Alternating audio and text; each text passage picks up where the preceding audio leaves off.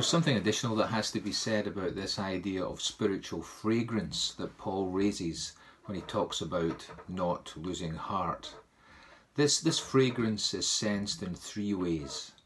It's almost as though Paul walks past and three groups sniff the air, but they actually smell three different things. Firstly, from verse 15, it says, We are the aroma of Christ to God. Now that's remarkable. It's taken from the background of the Old Testament sacrifices. That's the concept of fragrance in the Bible.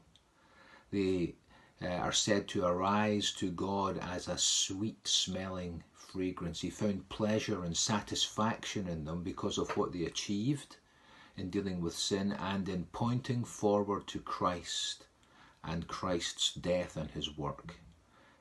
My brother, my sister, you must remember this that to God you are the fragrance of Christ. What an uplifting thought that is as we think about our ministry. Second group, among those who are perishing. What do, what do they sniff in the air? What smell do they catch? Well, it says to us, we are the we are the stench of death to them. They don't like it. It's it's something that's unpleasant.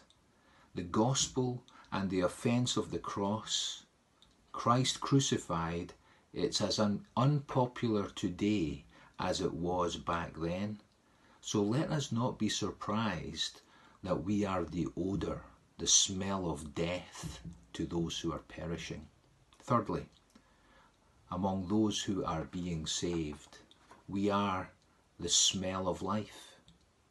It's the fragrance of life that they experience when they look upon us. New life, the perfume of spring, if you like, the best smell in the world that's what, what my ministry of Christ and the gospel is to those who are being saved. And who is sufficient for these things? That's how he, he sums this up. He asks that question in verse 16 Who's adequate for all of this? Who can cope or deal with, with all of these concepts? Well, it's not us. It says that our sufficiency is from Christ. These are big concepts. These are the effects, these are the three effects of this fantastic ministry of the gospel that we all have. So let's not lose heart when we think about it.